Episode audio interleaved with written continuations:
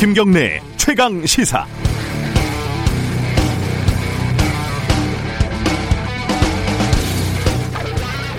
제 직업이 기자인지라요. 어, 표현의 자유, 언론 출판, 집회, 결사의 자유는 가급적 폭넓게 보장하는 쪽을 지지합니다. 과거에 이명박 정부 때 G20 포스터에 G를 그려 넣어서 G20으로 패러디를 했다든가 박근혜 정부 때 독재자의 딸 포스터를 그려서 붙였다든가 뭐 이런 걸로 경찰이 수사를 하고 구속영장을 치고 그러면 정말 너무너무 부끄럽고 창피하지 않았습니까? 그래서 뭐 전광훈 목사 같은 사람 그리고 수많은 태극기 부대들이 광화문에 모여서 문재인 탄핵을 외치든 그도 아니면 뭐 아베 완세를 외치든 금지하면 안 된다고 저는 생각을 합니다. 표현의 자유를 보장해 줘야죠. 그런데 지금 전 국민이 아시다시피 코로나 확산 때문에 두려움에 떨고 있지 않습니까? 대규모로 모이지만 말라는 거 아니겠어요? SNS로 올리고 유튜브로 하면 되잖아요. 요즘 시대에. 그래서 서울시에서 집회를 막았더니 한 판사님이 홀랑 허용을 해줬습니다. 판사님 생각에 소수 인원이 참석하는 집회라고 방역 수칙을 지킬 것으로 예상이 된다고.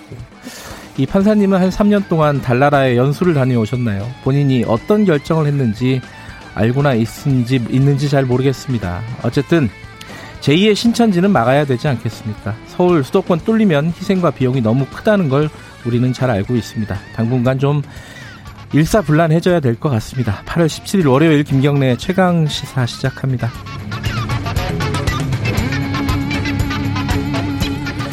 김경래 최강 시사는 어, 유튜브 라이브 열려 있습니다. 실시간 방송 보실 수 있고요. 샵 9730으로 문자 보내주시면은 저희들이 반영하겠습니다. 짧은 문자는 50원, 긴 문자는 100원입니다.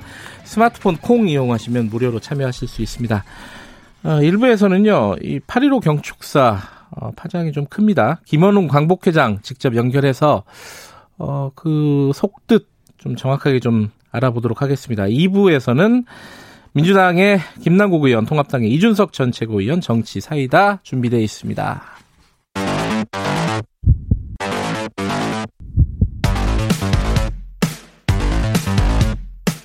오늘 아침 가장 뜨거운 뉴스 뉴스 언박싱 네, 뉴스 언박싱 고발뉴스 민동기 기자 나와 있습니다. 안녕하세요. 안녕하십니까. 김민하 시사평론가 나와 계십니다. 안녕하세요. 안녕하세요. 어, 주말 사이에 지금 코로나 확산세가 솔직히 좀 무서울 정도로 어, 급격하게 지금 확산되고 있는 분위기인데 그 상황 좀 정리를 해보죠. 민동기 기자 먼저 좀 정리해 주세요. 아, 일단 서울과 경기 지역 교회 등에서 코로나19 집단 감염이 동시다발적으로 발생을 했고요. 네. 정부가 서울 경기의 사회적 거리두기 강도를 1단계에서 2단계로 높였습니다.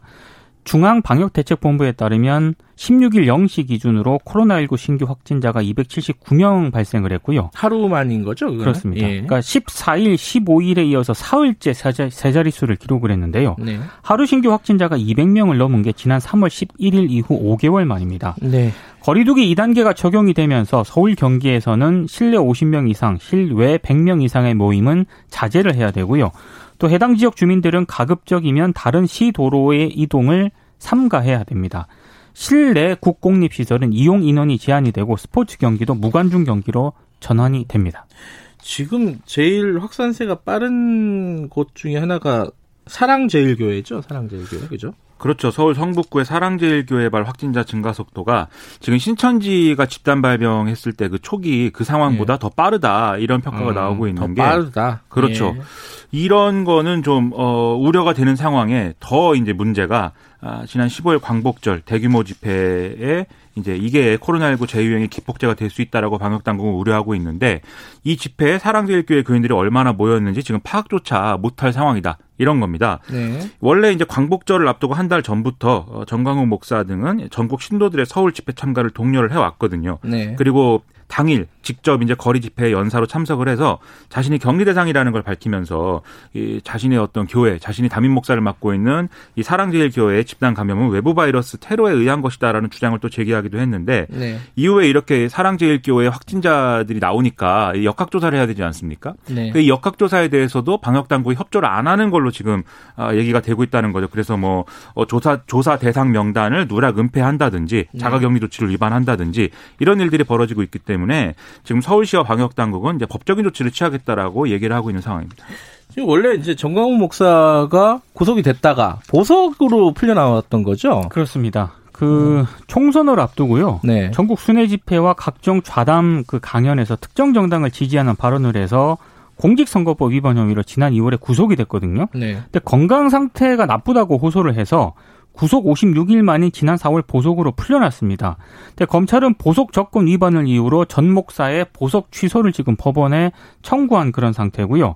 청와대 국민청원 홈페이지에도 이 정광훈 목사의 재수감을 촉구하는 그런 청원이 올라왔는데 하루 만에 10만 명 이상의 동의를 받았고 지금 거의 20만 명에 육박했다고 합니다. 네. 어, 어쨌든 보석 조건을 어긴 것으로 보이고요. 그렇습니다. 그래서 검찰이 지금 취소를 청구를 한 거고요. 그렇습니다. 예. 네. 그러면 어떻게 되는 거예요, 앞으로는? 이제 법원이 이제 판단을 하겠죠. 법원이 판단을 해서 그렇습니다. 예. 아, 이 법원 아, 그 정광훈 목사 재수감 촉구하는 청원이 청와대 에 올라와서 지금 뭐 10만 명 넘었다. 지금 거의 20만 명에 아? 육박한 걸로 지금 제가 오전에 파악을 했습니다. 제가 오프닝에서도 얘기를 했는데 이게 지- 대규모 집회가 열린 열린, 열린 게 조금 좀 의아한 상황이긴 해요. 이 지금 상황에서 그죠? 그렇죠. 네. 근데 지금 보수단체 같은 경우에는 원래 그 동화면세점 앞에서 집회인원 100명 정도를 신고를 했거든요. 네. 그래서 아마 판사가 이걸 허가를 해준 것 같은데요. 네. 근데 지금 참가자가 신고 인원을 훌쩍 넘어섰고요. 뭐 주최 측은 300만 명이라고 하는데 그냥 뭐 몇 천에서 몇만 정도 사이겠죠. 그렇죠. 아마. 예, 예. 그 정도 인원이 될 것으로 보이고요. 예. 그리고 이 미래통합당 전현직 의원들도 이 광화문 집회에 참석을 했습니다. 민경욱 전 의원 그리고 김진태 전 의원인데요. 어, 현역 의원으로는 홍문표 의원이 처음으로 참석을 했는데 네. 에, 기자들이 물으니까 홍 의원은 지역 주민들에게 인사하러 잠시 들렀다. 또 이렇게 네. 해명을 한 그런 상황입니다. 그러니까 이게 황당한 게 앞에서 판사의 뭐 이 판단 이런 거를 말씀하셨지만 얘기가 이런 거죠. 그러니까 각종 단체들이 집회 신고를 한 거 아니겠습니까? 예. 근데 그 중에 이제 기계적으로 이제 집회 신고 인원이 좀 적어 보이고 뭐 이런 데는 이제 허가를 해주고 예. 아닌 데는 이제 금지 뭐 조치를 유지하고 뭐 이런 거였을 텐데 네. 그런데 집회에 나오고 싶은 사람이 총 인원으로 따지면 많은 거잖아요. 그러면 허가가 된 곳으로 다 몰리거든요. 결국은 그게 뭐 어디를 허가하고 어디를 허가하지 않는다고 해서 이제 안 되는 게 아닌데 결국 그래서 이제 소수 인원을 신고한 데다가 다 이제 그 집회 장소로 몰려가서는 네. 결국은 이제 다 집회 허가한 거나 마찬가지의 상황이 이제 됐다 이렇게 봐야 되는 거죠. 그리고 거기에 미래통합당 일부 일부 의원들도 간 것에서 보듯이 어떤 정치적인 어떤 성향이나 이런 것들이 같이 엮여서 작용을 하면서 이 집회는 상당히 폭발력이 큰 이런 집회가 된 것이고 더군다나 이 집회 과정에서 방역 수칙을 지켰 다든가 뭐 이런 것들이 언론에 어, 이 보도에 의하면은 전혀 이제 지키지 않았다는 거 아니겠습니까? 네. 이게 제가 뭐 그 집회에 직접 가지는 않았기 때문에 방역 수칙을 지켰는지 뭐 제가 판단하지는 않지만 판단할 수는 없지만 심지어 이 집회에 그래도 가장 우호적일 것으로 추측이 되는 조선일보마저도 이렇게 해서는 안 된다 이렇게 음. 지금 사설을 쓸 정도면 이거 심각한 문제가 있는 집회다 이렇게 봐야 되는 거죠. 그러니까 거기에 수많은 집회 신청이 있었지만은 결국은 크게 보면 하나의 집회잖아요. 그게. 그렇죠. 그 상황을 판사가 이해를 못했다는 게 네. 잘 저도 납득이 잘 가지는 않습니다. 어찌됐든 지금 이제 그건 벌어진 일이고 어 빨리 추적을 해서 확산 속도를 낮추는 게 급선무겠죠. 그렇습니다. 관련된 상황은 저희들이 3부에서 이재갑 교수 연결해서 어, 지금 상황이 어떤지 좀 냉정하게 좀 따져보도록 하겠습니다.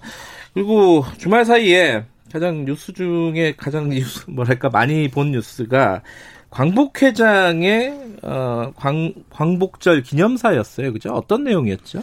어, 경축식 기념사였는데요. 네. 어, 김원웅 회장이 이런 얘기를 했습니다. 이승만은 반민특위를 폭력적으로 해체시키고 친일파와 결탁을 했다. 대한민국은 민족 반역자를 제대로 청산하지 못한 유일한 나라가 됐고 청산하지 못한 역사가 지금도 계속되고 있다. 이렇게 네. 얘기를 했고 안익태가 친일, 친나치 활동을 했다는 관련 자료를 독일 정부로부터 받았다. 민족 반역자가 작곡한 노래를 국가로 정한 나라는 전 세계에서 대한민국뿐이다. 상당히 좀 강한 어조로 이 경축사를 좀 했습니다. 이거 뭐 팩트들은 뭐 따- 따져볼 만한 일이긴 한데 네. 이제 이제 과연 적절한 상황이 적절한 상황이었느냐 이걸 가지고 야당이 굉장히 발끈하고 있습니다. 그렇습니다. 이게 이제 김원우 회장이 지금 어, 우리 동대문 디자인 플라자에서 읽은 예. 그 연설문이 있는데 예. 지방에서도 이제 광복회 각 지부에서 광역단체의 지부에서 대독을 했거든요. 그 음. 기념사를.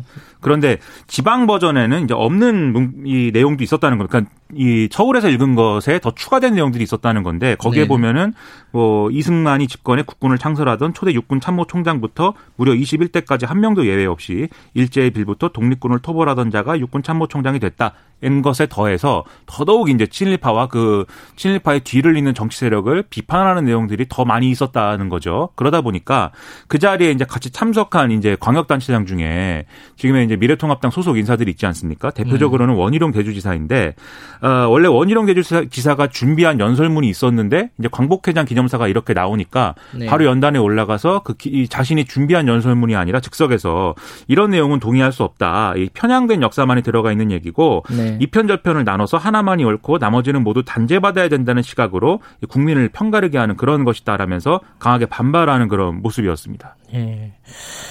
어, 저희들이 이제 unboxing 끝나면은 김원웅 회장을 직접 연결해서 관련 얘기 좀 들어보겠습니다. 민주당 반응은 어떻습니까, 근데? 공식 논평은 내놓지 않았습니다. 그래요? 예, 근데 음. 이제 개별 의원들이 SNS 글을 통해 가지고요. 친일 청산 필요성은 언급을 했고 네. 어, 김원웅 회장을 지지하고 미래통합당을 비판하는 그런 정도입니다. 근데 이게 제 생각에는 아무래도 광복회지 않습니까? 네. 그러니까 광복회라는 단체가 이 독립 유공자와 그 유족들의 어떤 대표성을 가진 그런 단체인데 네. 그 단체 회장이 이제 어떤 친일 청산이나 이런 의지를 밝힌 것에 대해서 물론 이제 메시지의 어떤 경중은 있을 뭐 따져야 되겠지만 네. 그리고 뭐 팩트 체크도 해야 되겠지만 이런 메시지를 내놓은 것 자체가 어, 있을 수 없는 일이다라고까지는 볼 수 없는 것 같아요. 제 생각엔. 네, 뭐 네. 내용이 뭐, 어, 말씀드린 대로 뭐 너무 심하다라는 평가는 있을 수 있겠지만 음. 다만 이걸 가지고 정치권이 여당도 그렇고 야당도 그렇고 지금 상당히 자신들이 어떤 좀 곤란한 상황 속에서 어, 자기들이 유리한 방식으로 지금 메시지의 어떤 어, 위력을 더 키우고 있는 상황이다. 이런 생각이 좀 들거든요. 예를 들면 어, 더불어민주당의 경우에 최근에 뭐 지지율이 좀 내려가고 예. 여러 가지 위기인 상황에서 이런 메시지에 적극적으로 동조를 하면 사실은 지지층 결집이나 이런 데 도움이 되는 것이고 네. 미래통합당도 바로 이거를 받아치면서 왜 국민을 편가르게 하느냐 이렇게 나오면 또 최근 상황에 자신들이 유리한 점들이 있기 때문에 이렇게 과도하게 정치화를 하는 게 지금 도움이 안 될 것 같다는 생각이 좀 많이 듭니다. 네. 어, 이 와중에 이 8.15의 일본의 움직임을 보면은 뭐 일본도 뭐 크게 달라진 건 없었어요. 그죠? 그렇습니다. 이 아베 신조 총리가 원래는 음. 이렇게 8.15 패전 기념일에 이제 연설을 할 때 뭐 과거를 뭐 돌아보겠다든지 뭐 이런 의례적으로 하는 뭐 반성은 아닐지라도 역사의 교훈을 가슴에 새기겠다 이런 말 정도는 하는데 이번에는 오히려 적극적 평화주의의 기치 아래 국제사회와 손잡고 세계가 직면한 다양한 과제 해결을 위해서 지금 이상으로 역할을 다하겠다 이런 메시지를 냈습니다. 이거는 결국 기존 의 어떤 가지고 있던 그런 태도보다도 더 자기들이 어떤 어 국제적인 역할을 다하겠다라는 거는 결국 이제 개헌이나 이런 쪽으로 가겠다는 거니까 네. 이게 뭔가 더이 우리 우리 우리 입장에서는 적대적인 메시지 아니야 이렇게 볼 수 있는 대목이 있고 네. 여기에 더불어서 어 야스쿠니 신사에 공문을 또 보냈는데 이것뿐만이 아니라 지금 이제 아베 신조 내각의 강요 4 명이 또 패전일에 맞춰서 참 이 참배를 했기 때문에 이게 또 문제다라는 얘기가 나오고 있습니다. 그래서 아예 지금 일본의 아사히 신문의 경우에는 이런 상황은 정권 전체의 역사관이 의심 받을 사태이다. 지금 어 무기 수출을 금지하는 삼원칙이 있었는데 그게 이제 지금 어 그걸 없애는 게 적극적 평화주의라는 명분으로 추진돼 왔는데 그걸 고려하면 지금 우리는 위태로운 상황이다라고까지 평가를 하고 있- 있는 있다고 합니다. 어, 세계에서 어, 지금 이상의 역할을 다하겠다. 네. 일본이 밝힌 게 군대로 하겠다는 거죠 결국. 네. 뭔가 이제 좀 과거랑 또 다르네요, 그죠? 음, 네, 많은 과거가 있지만 과거와 다릅니다. 네. 마지막으로 정치권 얘기 잠깐만 해볼까요? 어, 지금 지지율이 어, 연일 좀 화제가 되고 있습니다. 이, 이 중에 하나가 또 이낙연 후보와 어, 이제 당 대표 후보죠. 네. 그리고 이재명 지사의 지지율이 순위가 바뀌었죠. 예. 역전이 된 게 또 나왔어요. 그죠? 네. 예. 그래서 지금 민주당 지지율은 하락을 하고 있고 예. 이재명 지사는 급부상하고 있다는 그 변수가 등장을 하면서 네. 민주당 당권 레이스에도 이제 여러 가지 좀 변화가 좀 예상이 되고 있는데요. 네. 근데 민주당 지지율이 하락을 하면은 일단 그 대세론이었던 이낙연 후보 있지 않습니까? 네. 이낙연 후보가 좀 민감하게 반응을 할 수밖에 없습니다. 네. 그래서 뭐 호남 이런 유세에서 국민 눈높이와 시대 요구에 맞게 당의 체제와 태도를 혁신하겠다 이런 입장을 밝혔거든요. 음. 그동안은 혁신이라는 단어가 잘 등장하지 않았는데 이낙연 후보 입에서 이제 혁신이라는 단어가 음. 나온 게 하나의 조금 변화라면 변화였고요. 네. 사실 이 당 대표 레이스보다 일부 최고위원들이 지금 또 후보로 도전하지 않았습니까? 네. 이 출마한 후보들이 윤석열 검찰총장과 검찰 개혁에 대해서 상당히 강도 높은 그런 언성을 좀 어, 보였는데 네. 이게 또 언론들의 상당히 좀 주목을 받고 있습니다. 어, 좀 강한 어조의 발언들이 나왔죠. 어, 대표적으로 이제 이원우 예. 후보인데요. 예. 대통령에게 임명받은 권력이 선출 권력을 이기려고 한다. 개가 주인을 무는 꼴이다. 음. 이렇게 비판을 했고 노웅래 후보와 신동근 후보도 검찰 개혁에 대해서 상당히 좀 큰 목소리를 냈습니다. 그러니까 지금 당 지지율이 하락하다 보니까 어, 당권 주자들은 어쨌든 당, 이 당대에 출마한 사람들은 어쨌든 당내 여론을 신경 쓸 수밖에 없는데. 그렇죠. 당내 음. 여론의 어떤 순도랄까요? 순도가 지금 높아져 있는 상황이라는 거죠. 예를 들면은 너무 또 당내 여론만 신경 쓴 메시지를 계속 낼 경우에는 전체 민주당 지지율이 또 하락하는 모습이 벌어질 수가 있기 때문에 조심할 수도 있겠지만 지금 이미 하락 국면이기 때문에 결국 이제 핵심 지지층 메시지만 신경 쓸 수밖에 없는 그런 모습인 것이고 이낙연 의원 같은 경우에 어, 지금 지지의 양대 축이 사실은 어, 호남 호남하고 예, 이른바 이제 친문 핵심 이 그룹에서 네. 지지하는 거 아닙니까? 근데 이제 호남에서도 지금 민주 민주당 지지율이 떨어지고 있기 때문에 이것과 반영 이것도 반영돼서 이낙연 의원도 지금 메시지를 내고 있다 이렇게 음. 볼 수가 있을 것이고 아마 전당대회의 마지막으로 가면 갈수록 약간 이런 현상들은 더 심화될 가능성도 있어서 여러모로 지켜볼 대목이죠. 그리고 이재명 지사 지지율이 역전됐다 이런 것도 마찬가지입니다. 이재명 지사의 이 지지율을 구성하고 있는 여러 가지 이제 정치적인 성향들은 사실 그 중에 경우에는 중도적인 성향들이 섞여 있는 거거든요. 그러다 네. 보니까 민주당 지지율이 꺼지면서 이낙연 후보 지지율은 이제 떨어지고 있는 것이지만 이재명 이재명 지사 지지율은 그래서 이제 지금은 유지되는 듯이 보이는 거죠. 알겠습니다. 정치권 얘기는 저희들이 2, 부에서 어, 좀더 어, 자세히 다뤄볼 예정이고요. 청취자분들 중에 8824님이 택시 타실 때 제발 마스크 착용했으면 좋겠다. 어, 택시도 그렇고, 뭐, 대중교통 이용할 때 반드시 마스크 쓰셔야 될 것 같고, 바닷가를 다녀왔는데 마스크 안, 쓴 사람이 너무 많다고 홍은희 님이 말씀해 주셨습니다. 지금은 좀, 조금, 이게 다 잡아야 될 것 같습니다. 그렇습니다. 여기까지 듣겠습니다. 고맙습니다. 고맙습니다. 고발뉴스 민동기 기자, 그리고 시사평론가 김민아 평론가였습니다. 지금 시각은 7시 37분입니다. 최강! 시사!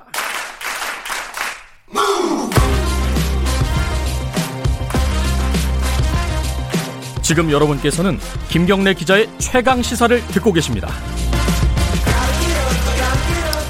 김원훈 광복회장의 8.15 광복절 경축 기념사를 두고 어, 지금 여야가 대립각을 세우고 있죠. 미래통합당은 사퇴를 요구하고 있고 뭐 반대로 더불어민주당 의원들은 지지를 하고 있습니다. 어, 직접 연결해서 취지를 좀 들어보겠습니다. 김원웅 회장님 안녕하세요. 예, 안녕하세요. 예. 예. 아, 목소리가 좀 잠기셨어요. 예, 예. 제 일단은 8.15 경축사 이게 논란이 좀 분분한데 어, 회장님께서 얘기하고 싶은 취지가 정확하게 뭔지 그걸 설명을 듣고 시작을 해보죠. 우리 사회가 사실 갈등도 심하고 그런 기본적인 이유는 사실 네. 그 국민 통합이 안 되는 이유는 친일 미청산에 저는 기인한다고 생각하고요. 네. 그런데 그걸 우리 사회 갈등은 보수 진보는 사실 아니에요. 음. 민족과 반민족이 갈등 구조의 기본 틀이라고 보거든요. 네. 그런데 일각에서는 그 친일세력도 끌어안아야 되지 않냐. 물론 음. 그래야 되겠죠. 그렇지만 네. 반성 없는 친일세력을 끌어안는 것은 저는 국민통합이 아니라고 봅니다. 음. 이것은 정의를 포기하는 거죠. 네. 그래서 우리 사회의 기저질환인 친일 청산, 친일 문제에 대해서 확실하게 해줘야 네. 어, 젊은 세대들의 예, 좋은 나라를 물어줄 수 있다 이렇게 생각을 음. 합니다. 뭐 미래통합당에서 굉장히 반발하고 있는데 요거는 네. 예상을 네. 하셨나요? 예, 저는 그 미래통합당에 대해서 제가 기념사에서 뭐 한마디도 안 했거든요. 네. 그런데 친일 형산하자 얘기만 강조를 했는데 네.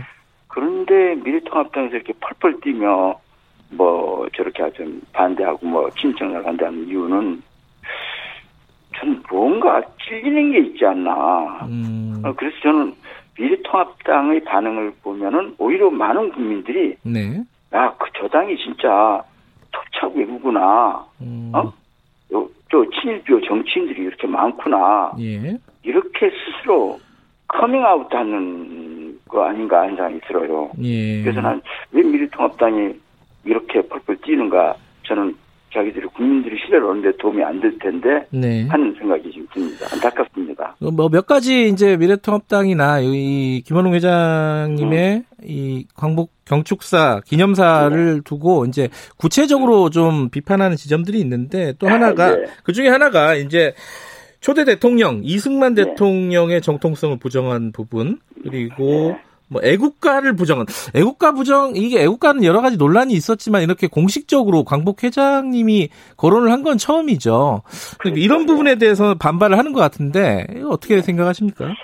사실 저 국가가 모든 나라가 있잖아요. 네. 그런데 국가를 대부분 몇 번씩 바꿉니다. 네. 미국도 네. 이미 이제 두 번 바꿨고 독일은 세 번, 음. 오스트리아는 다섯 번, 네. 프랑스는 일곱 번, 중국도 어. 이미 두 번, 뭐 그런데 전체가 확인해 봤더니 전 세계에 지금 108개, 108개 국가가 국가를 다 여러 번씩 바꿨어요. 아, 그래요? 미국은 어. 지금도 또 새로운 국가를 준비하고 있거든요. 그 이유가 시대의 흐름에 맞지 않는다, 낡았다. 음, 네. 그런데 국가를 한 번도 안 바꾼 나라가 일본입니다. 음흠. 근데 그것마저도 일본 따라가야 되느냐. 음흠. 좀 그런 생각이 들고요. 네. 또 하나, 안익태 씨가 우리 가 하는 것이 최근에 저희들이 광복해서 독일 정부에서 그 받은 자료가 있습니다. 그 네. 자료에 보면은 만주국, 만주국은 일본이 만든 괴뢰 국가잖아요. 네. 그 건국 10주년 기념 연주회를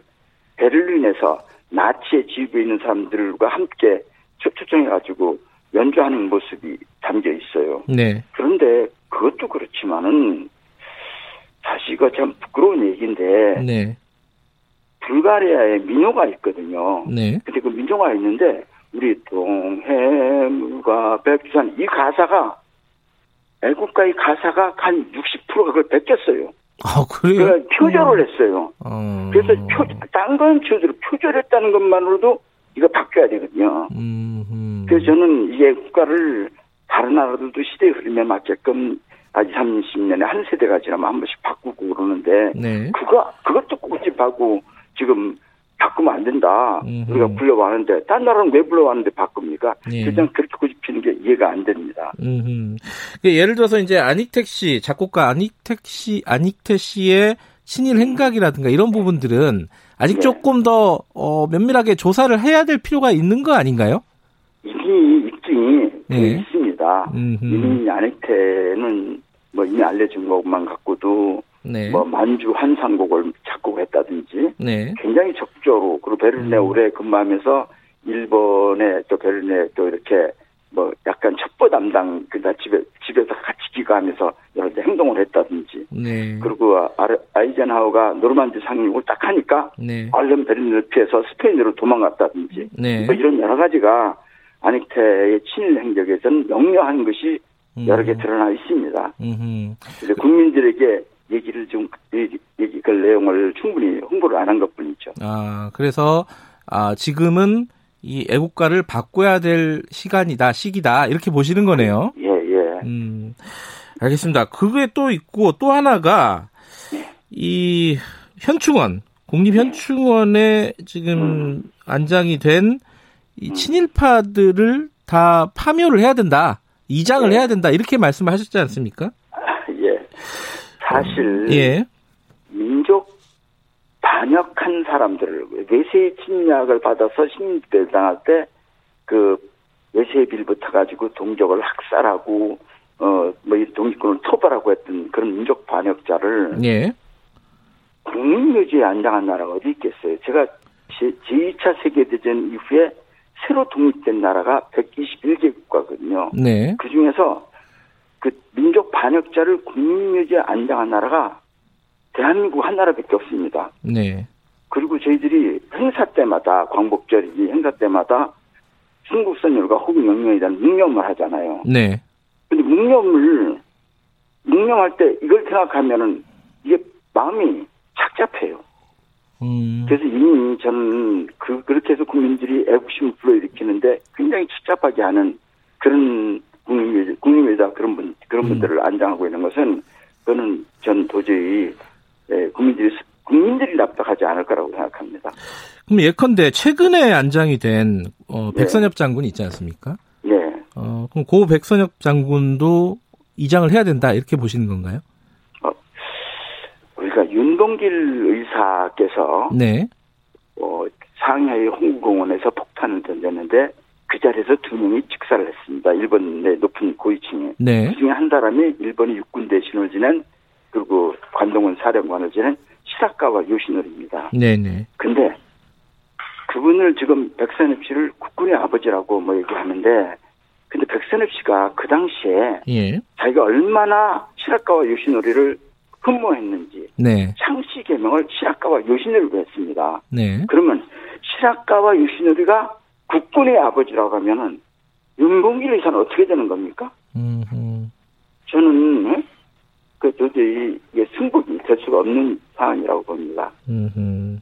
근데 이제 사실 백선엽 장군 관련된 논란은 최근에 좀 어, 많이 있어가지고 반복되는 얘기긴 하지만 한 말씀만 더 들어보면요.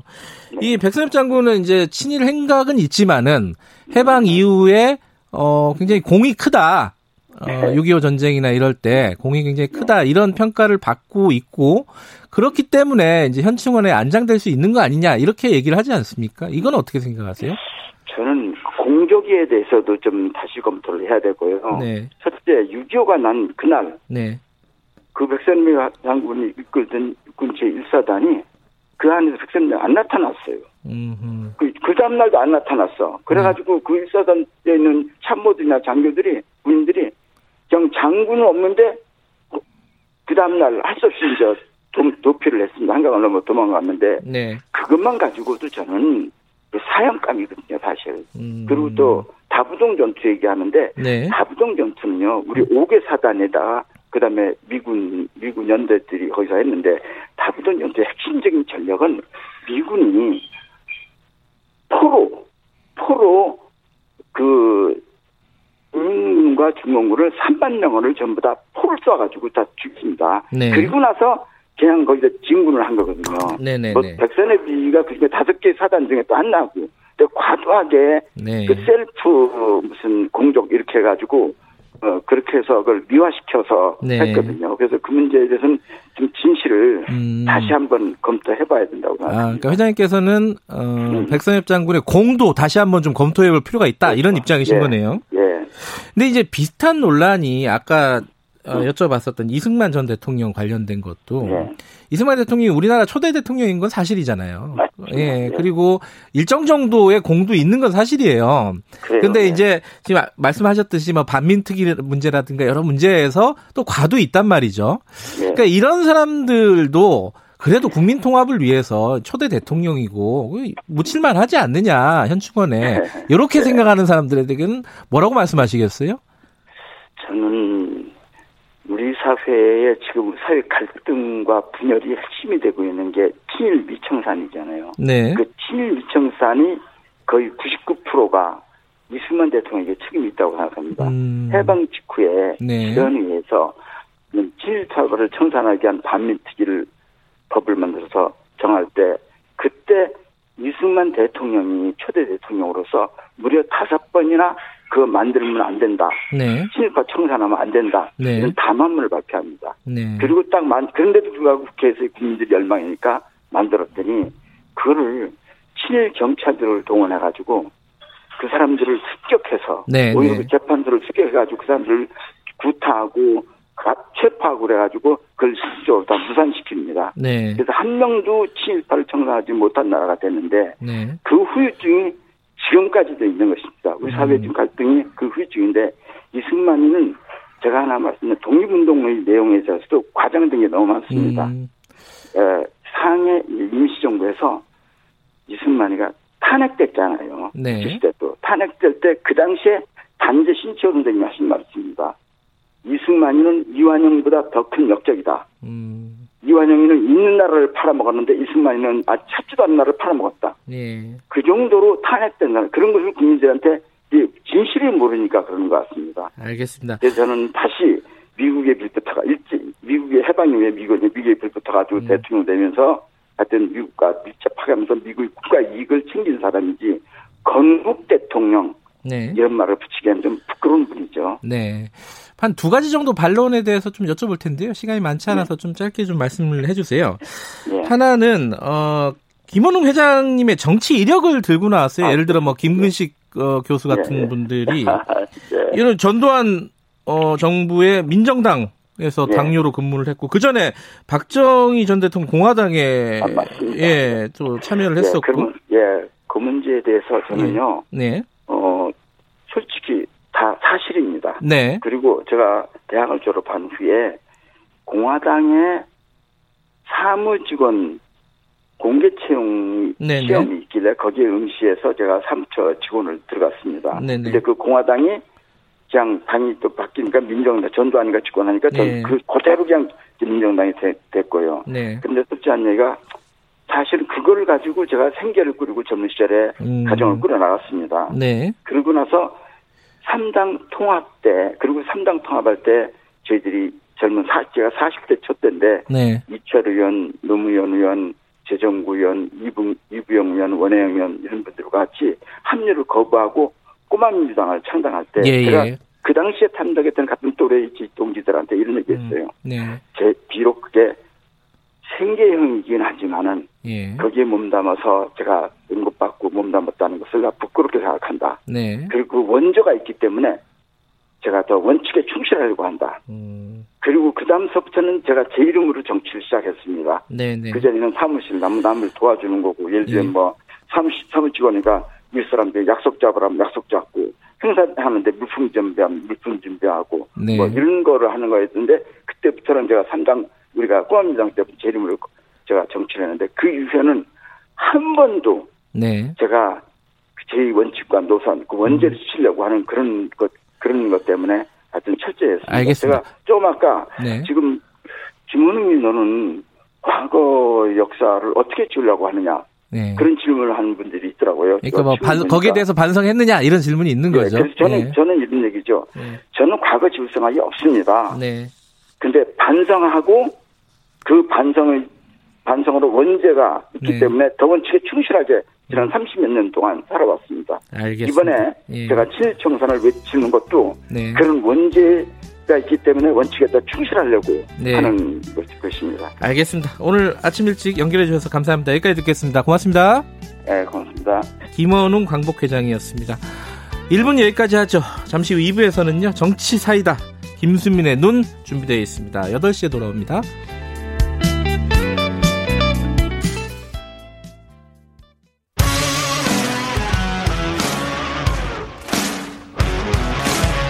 뉴스타파 기자 김경래 최강 시사. 최강 시사 정치 사이다.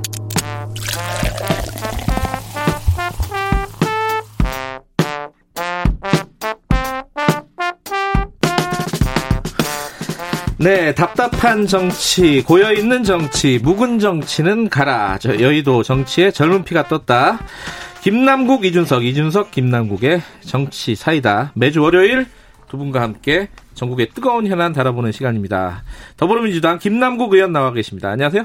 네, 안녕하세요. 민생을 챙기는 국회의원 안산 단원을의 김남국입니다. 예, 미래통합당 이준석 전 최고위원. 안녕하세요. 안녕하세요. 태릉 개발에 반대하는 이준석입니다. 그 요새 계속 미시네. 예, 예. 예. 아, 중요한 문제입니다, 제 동네에. 아, 알겠습니다. 그 얘기 시작하면 끝이 끝이었기 때문에 예. 그거는 다음에 하도록 하고 음.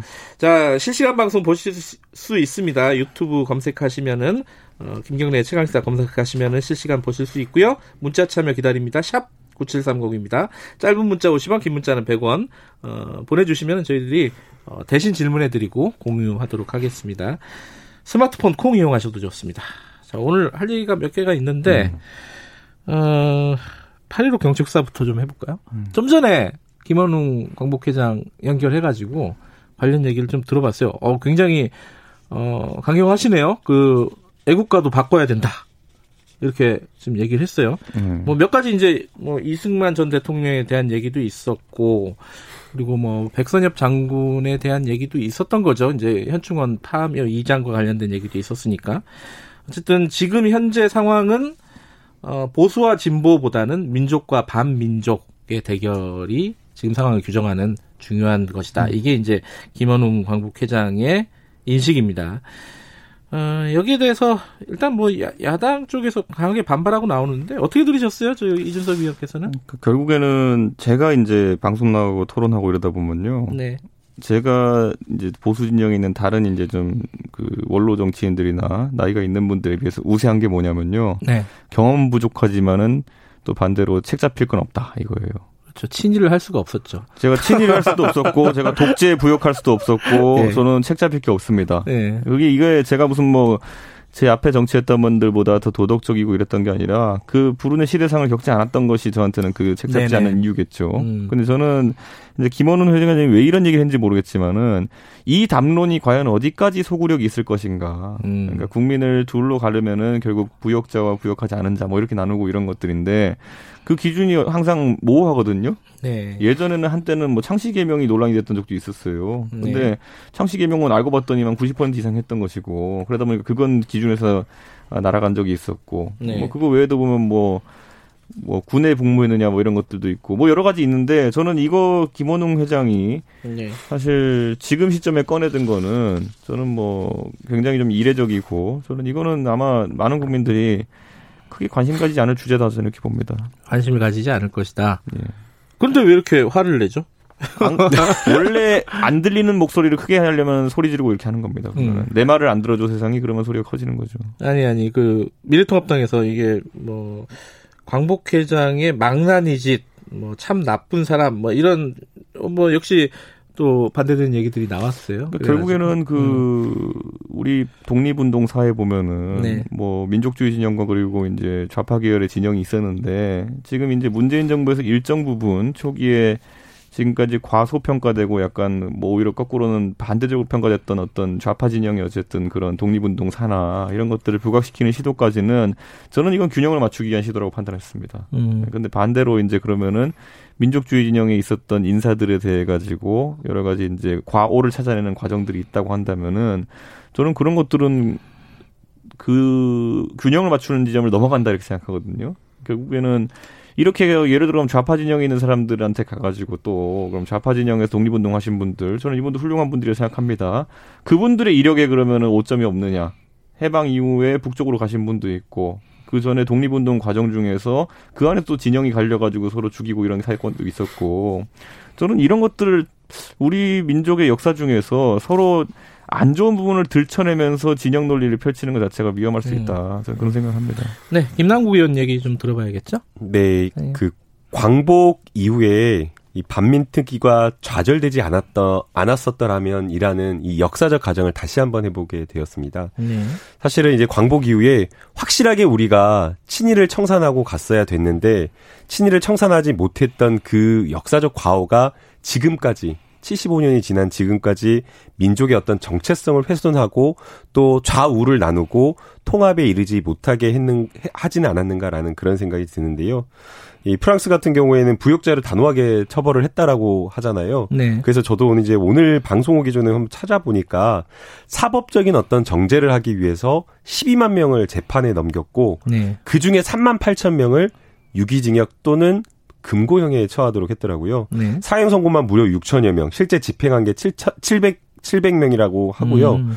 법정 법 밖에서 사형 집행을 했던 게 1,500명이라고 합니다. 네. 또그 외에 여러 가지 불이익이라고 할 수 있는 공민권을 박탈했던 것까지 한다라고 하면 프랑스 같은 경우에는 독일에 부역했던 부역자들을 확실하게 정리하고 갔던 것. 그래서 아예 이런 어떤 친일 만약 뭐 독일에 부역했던 것에 대해서 이렇게 토론하는 이야기, 토론하는 게 가능하지 안, 아예 가능하지가 않았었는데 네. 우리는 어떤 그 반민특위가 그 당시에 역사적인 어떤 시대적 상황 속에서 분명하게 어떤 그 부역자들을 처벌하고 청산하고 갔어야 되는데 그러지 못했던 것이 지금까지 오지 않았나라고 하는 생각이 듭니다. 음. 그러면 지금 현대사에서 지금 우리 현재 어떻게 해야 되느냐. 왜곡되고 굴절된 현대사를 그냥 그대로 덮고 가야 될 것이냐라고 하는 그 문제를 저희가 다시 생각할 필요가 있는데요. 네. 지금 과거에 저희가 잘못했던 것, 못했던 것을 그대로 덮고 대충 넘어가 버리는 게 과연 통합인가라는 그런 생각이 듭니다.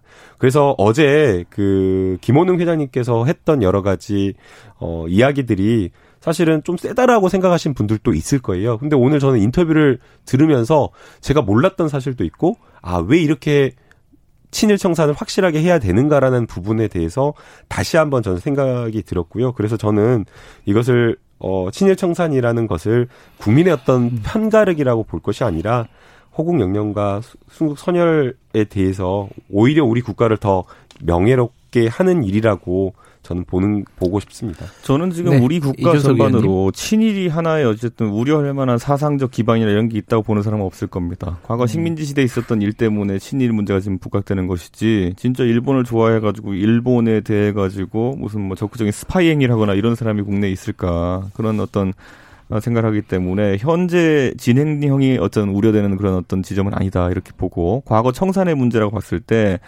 저는 이거 원칙 세우는 거 조심해야 됩니다. 저는 저는 뭐 친일을 처벌하자라는 이론이 만약에 있다고 한다면은 네. 아까 김남국 의원이 결국에는 어 그 유럽의 그 부역자 처벌 사례들을 이야기했는데 저는 그럼 유럽의 그럼 독일의 다른 사례도 한번 언급하고 싶은 게 독일 통일 이후에 서독과 동독이 사실상 흡수 통일하긴 했지만은 동독의 정치인들 대거 처벌했습니다.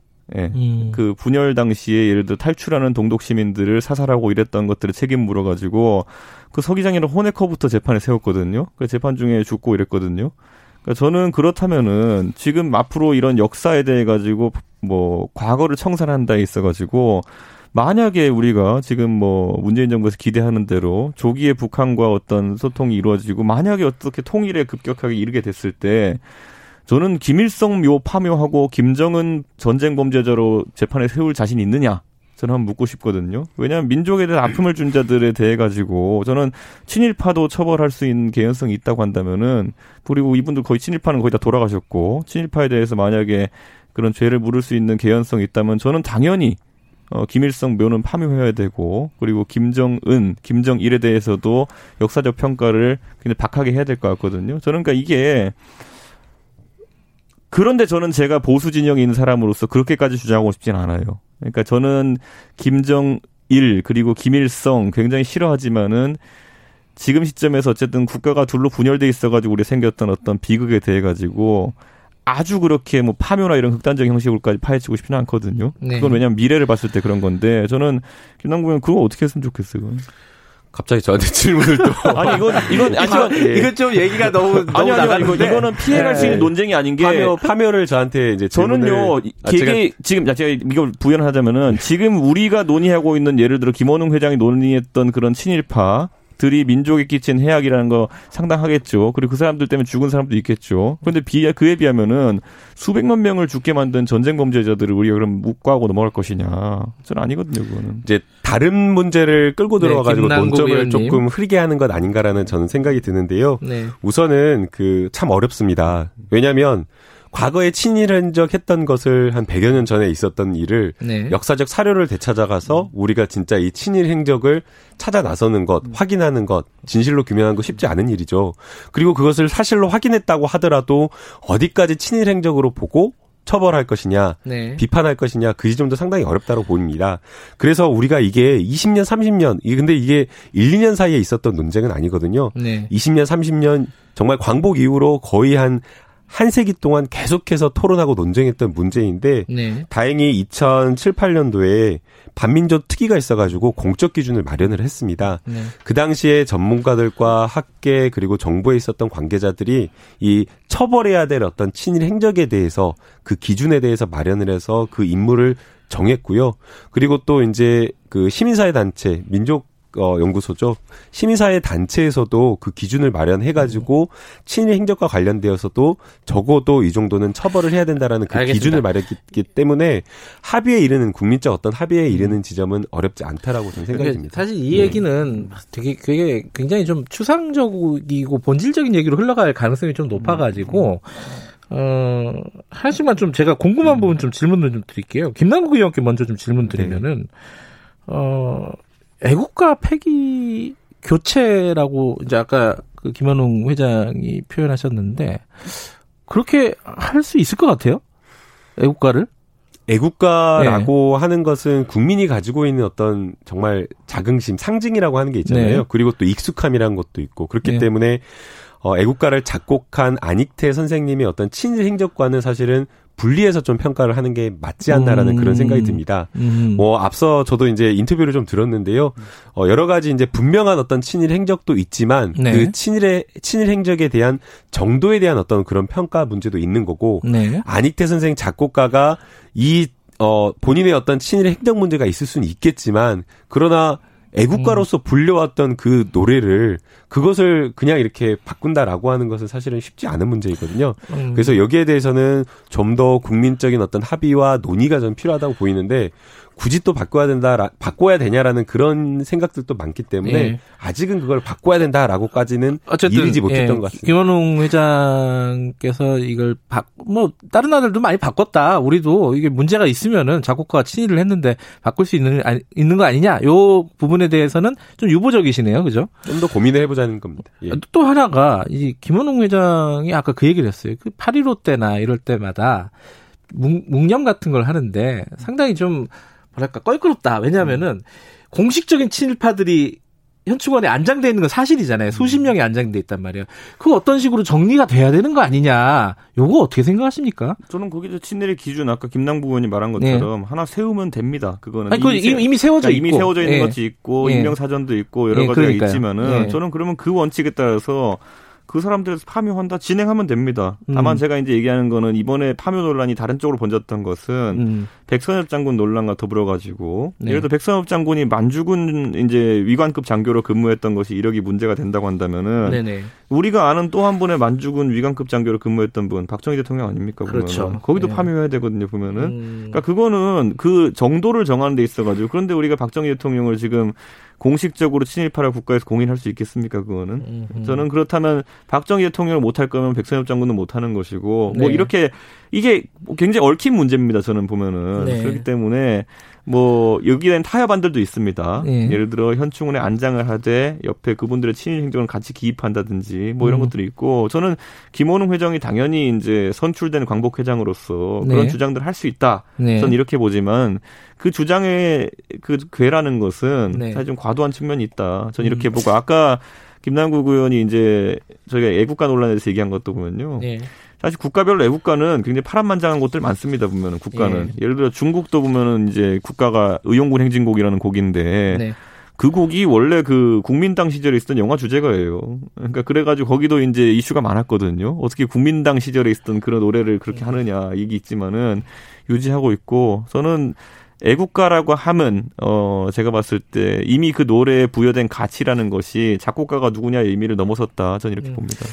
파묘 예, 관련 한 말씀. 예, 예, 파묘 관련해서는 제가 재미난 좀 기억이 있는데요. 저한테는 좀 신선한 충격이었던 음. 경험이었습니다. 제가 학교 다닐 때 예. 고등학교 이제 기숙사 사감하면서 아르바이트를 했는데 예. 현충원에 갔다 왔던 제자가 저한테 딱 그러는 겁니다.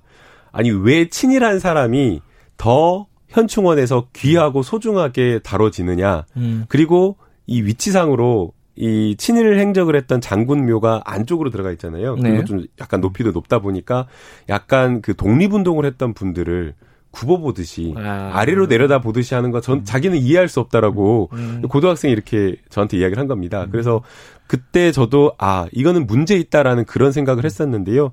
실제로 지금 이 파묘와 관련되어서는 최근에 논의가 되었었던 게 아니라 네. 발의된 건 2007년도에 발의가 되었었고 많은 시민사회 단체와 많은 국민들 대부분이 찬성하는 부분인데 네. 사실 법적으로만 통과가 되지 않고 있었습니다. 네. 앞서 2007년도 그때 처음 발의됐을 때는 이준석 최고가 이야기한 대로 그 친일 행적 파묘의 기준 잡기가 어려웠는데 이미 그 기준도 다 마련되어 있고 많은 국민들이 파묘를 해야 돼서 민족 정계를 바로 세워야 된다라고 이야기를 하고 있다면 네. 저는 이 부분을 알겠습니다. 어, 네. 정말 뭐 사회 통합 그러니까 뭐 이걸 이야기하면서 그렇게 할 게 아니라 기준 확실하게 조금 할 필요가 있다라고 저는 생각이 말이 모호해지면은 어, 어려운 일은 저는 아니라고 저는 생각이 듭니다. 말이 모여지면은 시험을 보면 돼요. 중간고사를 보면 돼요. 박정희 대통령 파묘해야 됩니까? 안 됩니까?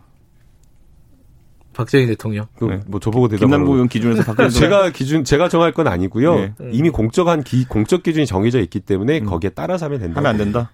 거기에 따라서 하면 네. 된다고. 알겠습니다. 아 지금 제가 착각한 게 네. 이게 30분까지 하는 줄 알았는데 이게 20분까지였군요. 어, 네. 아, 아, 제, 죄송합니다. 다 제가 의도한 겁니다. 이게 아, 네. 어그 지지율 얘기를 했어야 되는데 예. 요 얘기 뭐 간단하게 짚고 마무리하죠. 어, 역전됐잖아요. 일부, 예. 일부 여론조사에서. 음. 어, 역전이 됐는데, 이제 야당복 끝났다. 이 문재인 정부 그리고 미래통합 아, 더불어민주당이 다른 건 없어도 야당복 하나를 끝내준다 이런 약간 농담 반 진담 반 얘기가 있었잖아요. 이제 끝난 거 아니냐 야당복. 지금 지지를 어떻게 받아들이십니까 여당에서는? 이제 사실 몇 개월 동안 한 2, 3개월 동안 지지율이 이제 붙어가는 것을 보면서 되게 걱정을 많이 했었습니다. 네. 반등의 기회도 반등의 몸, 모멘텀도 찾아야 되고 네. 좀 쇄신하고 일신할 수 있는 그러한 어떤 전환점, 변곡점이 좀 있어야 되는데 그런 지점을 좀 찾지 못해서 우려했던 그 역전이 좀 발생하지 않았나라는 생각이 드는데요. 어, 이 여론조사 결과를 무겁고 좀 책임감 있게 받아들입니다. 음. 또 그러면서 또 이 여론조사라고 하는 것에 대해서 또 일희일비 할 수는 없다라고 저는 생각이 드는데요. 음. 또 그냥 매주 단, 주 단위로 나오고 일 단위로 나오는 여러 가지 현안에 대한 여론조사를 보면서 여당이 왔다 갔다 하는 어떤 그런 갈짓자 행보를 해버리면 오히려 더 지지율이 빠진다라고 생각이 됩니다. 음. 그렇기 때문에 또 여당으로서 책임 있는 집권 여당으로서 해야 될 여러 가지 개혁 과제를 세심하고 좀 뚝심 있게 또 추진해 나가는 것도 필요하다고 생각이 들고요. 또 그 과정에서 또 많은 또 분들이 또 일부 또 분들이 또 야당과 알겠습니다. 통합하면서 소통하면서 하라라고 이야기를 하고 있기 제일 때문에 중요한 게 뭐였다고 생각하세요? 야당 그 이번 지지율이 이렇게 역전되고 이런 뭐 상황에서 부동산을 빼놓고 이야기할 부동산? 수 없다고 생각이 음. 드는데요. 부동산 정책에 대한 어떤 여러 가지 부족한 점이 있었다고 생각이 들고요. 또 그 과정에서 그 고위공직자의 이주택 논란이 음. 많은 국민들에게 좀 실망감을 안겨주지 않는 생각이 듭니다. 이준석 의원님 얘기도 좀 들어보죠. 저는 뭐, 그 야구 좋아하시는 분들 아마 이 얘기 할 겁니다. 내려갈 팀은 내려간다. 그 DTD 이론이라고 있는데, 그게 왜냐하면은 초기에 힘주면은 후기에 선수 관리에 실패해가지고 힘 빠지는 경우가 음. 있어요. 그런데 음. 시즌 초에 지금 이제 문재인 정부가 굉장히 이제 강한 어조로 국민 분열적 어휘를 사용했었거든요. 네. 적폐냐 아니냐. 음. 뭐 이런 것들 음. 썼었는데 네. 이번에 좀 부동산 문제도 그런 어떤 어휘가 들어갔다가 좀 안 좋게 된 케이스가 아닌가 이런 음. 생각하는 김남국 의원이 그때 다주택자에 대해서 좀 전향적인 발언한 거 저는 굉장히 긍정적으로 평가하는 게 다 이런 거예요. 네가 적폐냐 아니냐 이렇게 얘기하면요. 많은 네. 국민들은 난 적폐 아니야 이러고 넘어가면 돼요. 네. 당신이 만약에 예를 들어 뭐 고소득자냐 저소득자냐 가진 자냐 아니면 덜 가진 자냐면은 난 덜 가졌다고 넘어가면 돼요. 네. 당신이 다주택자냐 아니냐 그러면은 그건 넘어갈 수가 없어요. 네. 그런데 그 상황에서 당신 은 무조건 나쁜 사람이야 이렇게 했기 때문에 사실 일부 분들 같은 경우에 실망한 분도 있을 것이고요. 전 전반적으로 그 야당과 협치라는 것들이 계속 이제 얘기되고 있는데 그 부분을 잘 제고하지 않으면은 저는 이 음. 하락세가 좀 쉽게 멈추지 않을 것이다 알겠습니다. 봅니다. 지금 시간이 많지 않아서 한 번씩만 더 들어보고 네. 마무리할게요. 그 야당이 지금 정강 정책 같은 경우 네. 뭐 만들어가는 과정이 과정이잖아요. 네. 안은 나와 있고. 음. 뭐 좋은 얘기는 다 들어가 있어요. 네. 근데 야당이 진짜 이거 할 수 있는 거냐? 뭐 아주 뭐 간단하게는 사선 연임 금지 이게 진짜 현실적으로 가능한 거냐부터 시작해서 경제민주화 옛날에 실컷 얘기해놓고 쑥 음. 들어가지 않았냐 요번에 마찬가지 뭐 기본소득 이거 진짜 의지가 있는 거냐 이런 의심들 어떻게 생각하세요? 그러니까 저는 민주당이 음. 이제 보궐 보궐에 후보 안 내겠다 이런 당헌 넣어가지고 논란됐던 것처럼 네. 당헌당에서 논란됐던 것처럼 그런 무리한 건 넣으면 안 되겠죠. 음. 근데 제가 봤을 때 지금 그 사선 연임 금지가 동일 지역구에서 이제 얘기하는 거거든요. 예. 저는 이 정도는 지금까지도 충분히 정치적으로 시도하고 있었다. 음. 보통 예를 들어 서, 대구에서 예를 들어 삼선한 의원들 같은 경우 사선 공천 받기 쉽지 않거든요. 네네. 유일한 예외가 제 생각엔 주호영 원내대표 정도일 텐데 주호영 원내대표는 또 공교롭게도 중간에 무소속이 있었어요. 공천을 음. 못 받은 적들이 있었거든요. 네. 그러다 보니까 뭐 거기에도 위배되는 건 아니고 그렇기 때문에 이미 이건 일반론적으로 적용되고 네. 있던 원칙이었다. 그래서 이걸 명문화하는 것 자체가 무리는 아니다. 크게 음. 어렵진 않을 것이다. 저만 해도 음. 제가 만약 공천심사위원장이잖아요. 영남에 삼선 받은 사람 있으면요 다시는 안 줄 겁니다 거기에. 그러니까 음. 저는 이 정도의 각오는 있어야지만 전국 정당화를 할 수 있다 이렇게 봅니다. 경제 민주화 이런 거는 의지가 새롭게 생기는 거냐 갑자기 어, 미래통합당이 이런 의심은 어떻게 생각하세요? 저는 이렇게 생각합니다. 이제 그 이명박의 한나라당에서 네. 박근혜의 새누리당으로 넘어올 때 결국엔 경제 정책이나 아니면 여러 가지 정책의 전환점이 필요했다 이렇게 보는데 그게 경제 민주화였거든요. 네. 저는 지금까지 홍준표, 황교안의 자유한국당에서 다시 한번 뭔가 김종인의 당명 결정 안 됐지만 무슨 당이 되려고 한다면은 경제 정책, 안보 정책, 교육 정책은 대전 하늘 적글 정도의 어떤 의미가 음. 있어야 된다. 당명만 바꿔서는 안 됩니다. 알겠습니다. 자, 김남국 의원님, 그 상대당이지만 좀 평가 좀 해주시면 어떻습니까? 네, 진보적 어젠자라고 할 수 있는 여러 가지 정책들을 음. 미래통합당 정강정책 초안에 담을 수 있었던 것 그 자체로서 상당히 높이 평가를 해주고 싶습니다. 네. 그러나 뭐 앵커께서 지적하신 대로 과연 이거를 실천할 것이냐라는 음. 그 지점에 있어서는 좀 진위가 약간 의심되는 것도 맞습니다. 음. 제가 이걸 발표하고 사실은 저희 보좌진에게 저희가 더 추가로 무엇인가 해야 될 것을 좀 찾아달라고 했는데 음. 답, 돌아온 답변이 없는데요라는 거였습니다. 음. 그러니까 모든 것을 싸그리 망라해가지고 다 정강정책에 다 포함시켜 놨기 때문에 음. 과연 이걸 진지한 고민이 여기에 담았는가라는 알겠습니다. 그 부분에 걱정이 좀 있고요. 여기까지만 들을게요. 그래서 함께 음. 좀 정치 개혁을 음. 해 나가야 되지 않나 싶습니다. 예, 정치사이다 두 분 고맙습니다. 네, 감사합니다. 네, 감사합니다. 이준석 미래통합당 전체고위원 김남국 더불어민주당 의원이었습니다.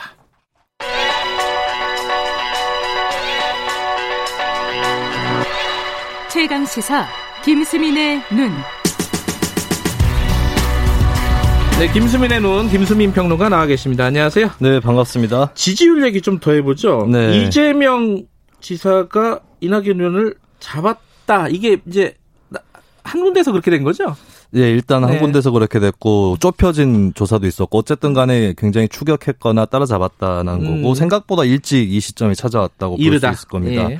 그래서 이제 1년 반 정도 대선을 남겨놓고 음. 그 다음에 어떤 레이스가 펼쳐지는가 오늘 조금 살펴볼까 하는데요. 역대 대통령 중에서도 김대중, 노무현, 이명박, 문재인 전 대통령은 1년 반 전에 1위가 아니었었습니다. 아 그래요? 예, 박근혜 전 대통령만 1년 반 전에 1위였었는데 오. 남은 1년 반 대선 주자한테는 굉장히 고민되는 시간 일 수 있다. 이런 어, 것이죠. 한 명씩 볼까요? 김대중 전 대통령이 1년 반 전에 1위가 아니었어요? 네, 굉장히 어려웠던 어, 상황이었죠. 1996년 총선이 끝나고 김대중 총재의 새정치 국민회의가 79석밖에 안 나오는 음. 네, 그런 위기 상황이었거든요. 네. 근데 이게 거꾸로 위기가 기회가 됩니다. 또 다른 야당이었던 김종필 총재의 자유민주연합과 연합을 어, 추동하게 되었고 결국에는 네. 이것이 어, 대선 막판의 역전승의 계기가 되죠. 음흠. 지금 상황에서 미래통합당이 약간 비슷한 상황에 처해 있는 거잖아요. 아, 그렇게 희망이 있다 이렇게 볼 수도 있는 거예요. 근데 지금 대선 주자 1위부터 3위까지 중에 아무도 없죠. 통합당 아, 후보가. 네. 그래도 예. 김대중 당시 대선 후보 같은 경우는 계속 2위는 했었거든요. 네, 그런 것들은 좀 차이가 다르다. 있고 예. 또 DJP 연합을 했듯이 통합당도 그러면 외부에 있는 에너지와 결합할 수 있을 거냐 이 음. 부분에서는 아직은 비관적이라고 볼 수 있겠습니다. 예. 자, 그 이낙연 아 이재명 지사가 그러면은 지금 상황에서 1년 반을 버틸 수 있느냐? 뭐 네. 이게, 이게 이게 이제 가장 관건이겠네요. 예, 그렇습니다. 그러니까 노무현 이명박 전 대통령 사례를 보면은 노무현 네. 전 대통령이 이제 대선 1년 반 남겨 놓은 시점이 2001년 6월이었는데 이때는 눈에 띄는 대선 주자가 아니었습니다. 아, 아, 아 예. 예. 눈에 띄는 대선 주자 자체가 아니었다. 그렇죠. 이인재 대세론 아. 민주당에서는 그렇게 있었기 때문에 그 뒤에 예. 있었던 것이고 예. 이명박 전 대통령도 대선 1년 반 전에는 3등이었어요. 고건 전 총리하고 박근혜 대표가 1, 2등을 다투고 있을 때. 고건 전 총리가 있었구나. 예, 그렇습니다. 예, 예. 그러니까 이게 쇼트트랙 경기하고 비슷한데 몇 바퀴 남겨놓지 않고 치고 나가서 역전승을 하는 경우가 있거든요. 음흠. 근데 역전을 했는데 너무 많은 바퀴가 남아 있는 그런 상황도 음. 있는데 이전 이 지사 같은 경우는 아직 1년 반은 많은 음. 바퀴가 남은 것이 아닌가 싶어요. 뭐 반대되는 사례도 있죠. 박근혜 전 대통령 그죠 네, 대표적으로 네, 계속해서 1위를 유지하는. 예, 전임 이명박 정권에서 내내 대선 주자 1등이었었는데 근데 사실 지지 기반이 이명박 전 대통령보다 더 확고했던 음. 그런 주자였었고 또 이전 대통령하고는 이미지 차별화도 어느 정도 돼 있는 주자였었습니다. 네. 또당 내에서도 도전자가 별로 없었기 때문에 네, 네. 이 지사의 현 상황하고 좀 비교하기는 어려울 것 같아요. 자, 가장 가까이, 가까이가 아니라 현 대통령이죠. 네. 문재인 대통령은 그 1년 반 전에, 대선 1년 반 전에 어땠나요? 그러니까 2015년 12월 여론조사를 한번 살펴봤는데요. 물론 네. 이때는 대선이 1년 반 남았다는 생각을 못 했을 때입니다. 아, 그렇죠. 탄핵이 아직은 그렇죠. 어, 가시화되지 예, 않았던 예, 그렇게 상황이고. 이제 파면, 네. 대통령 파면으로 조기 대선이 치러지면서 제1야당의 음. 제1주자였던 문재인 대통령이 어, 빨리 당선 레이스에 들어갈 수 있었던 것이고 당시만 네. 해도 2015년 12월만 해도 김무성 새누리당 대표가 1위, 2위가 문재인 새정치연합 대표였고 아, 김무성 대표가 1위였어요. 네, 간발의 차이로 안철수 의원이 3위 이런 상황이었었습니다. 네. 예. 그래서 현재로서는 이재명 지사가 이제 문재인 대통령에 비해서 당내 기반이라든가 이런 것들이 굳건하다고 음. 보기는 어렵기 때문에 문 대통령하고 비교하기도 좀 어, 쉽지 않은 상황인 것 같죠. 아 이게 불과 몇 년 전, 5년 어, 전 일인데, 어, 지금 한 15년 전 일, 일처럼 느껴져요. 자, 어찌됐든 얘기를 쭉 들어보면 이재명 지사가 1위를 어, 탈환을 했어도 안심할 단계는 아니다. 당연히. 네. 뭐 그런 생각이 드네요. 그러니까 저는 결국에는 이걸 좀 짚고 싶어요. 이낙연의 위기가 이재명에게도 난감하다. 라고 하는 무슨 것입니다. 뜻이에요? 그러니까 이낙연, 이재명 두 정치는 윈윈 관계예요. 음흠. 그렇게 많이 겹치지 않습니다. 따로 음. 표밭을 일궈 나갈 수가 있고 네. 정책 노선이나 이미지까지 다 보면 그래도 비교적 이낙연 중도, 이재명 진보 이렇게 음. 좀 나뉘어져 있고 네. 지역 출신만 봐도 이낙연 호남, 이재명 영남 이렇게 돼 있거든요. 네. 그리고 이낙연 의원이 민주당 대표가 되더라도 네. 이재명 지사한테는 그렇게 손해 볼 건 없어요. 왜냐하면 이 지사는 7개월 정도, 아, 이, 이 의원은 7개월 정도 대표직을 음. 수행하게 돼 있고 네. 그리고 지금 현재 좀 정부의 위기 상황이기 때문에 대표직을 수행했는데 오히려 뭐 더 나쁜 결과가 나올 수도 있는 거거든요. 음. 근데 이재명 지사는 현직 광역단체장이기 때문에 쓸 수 있는 카드가 많이 남아 있습니다. 음흠. 그래서 이 두 선수가 쇼트트랙 비율을 아까 제가 드렸는데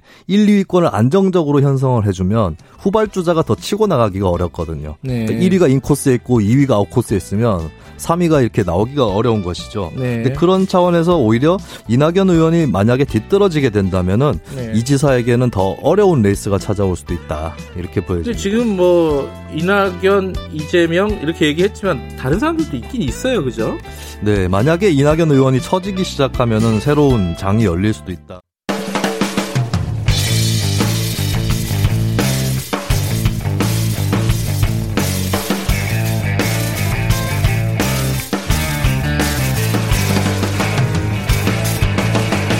김경래의 최강 시사.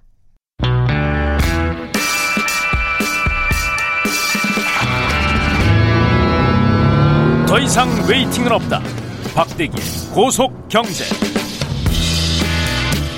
네, 박대기의 고속 경제 KBS 박대기 기자 나와 있습니다. 안녕하세요. 네, 안녕하십니까? 앞에 2부에서 저희들이 방송 사고가 나버렸네요. 어, 평소보다 40초가 빨리 끝났는데 제가 어, 미처 파악을 하지 못했습니다. 그래서 어, 마지막 인사를 못 드리고 김수민 평론가를 보내드렸습니다. 청취자 여러분들께 죄송하다는 말씀 드리고요. 어, 프로그램이 너무 잘 나가다 보니까 스팟이 자꾸 들어온다는 얘기인 것 같습니다. 예, 여러 가지 광고가 뭐 우리 일 라디오는 광고를 안 하지만은 스팟 같은 게 좀 들어오거든요. 공익 광고 같은 거. 자, 오늘은 무슨 얘기 좀 할까요? 박대희 기자? 네, 최근에 이제 경제가 좋아졌다. 아니다. 경제가 나빠지고 있다. 이렇게 좀 양분된 그런 의견들이 많은데요. 그래요?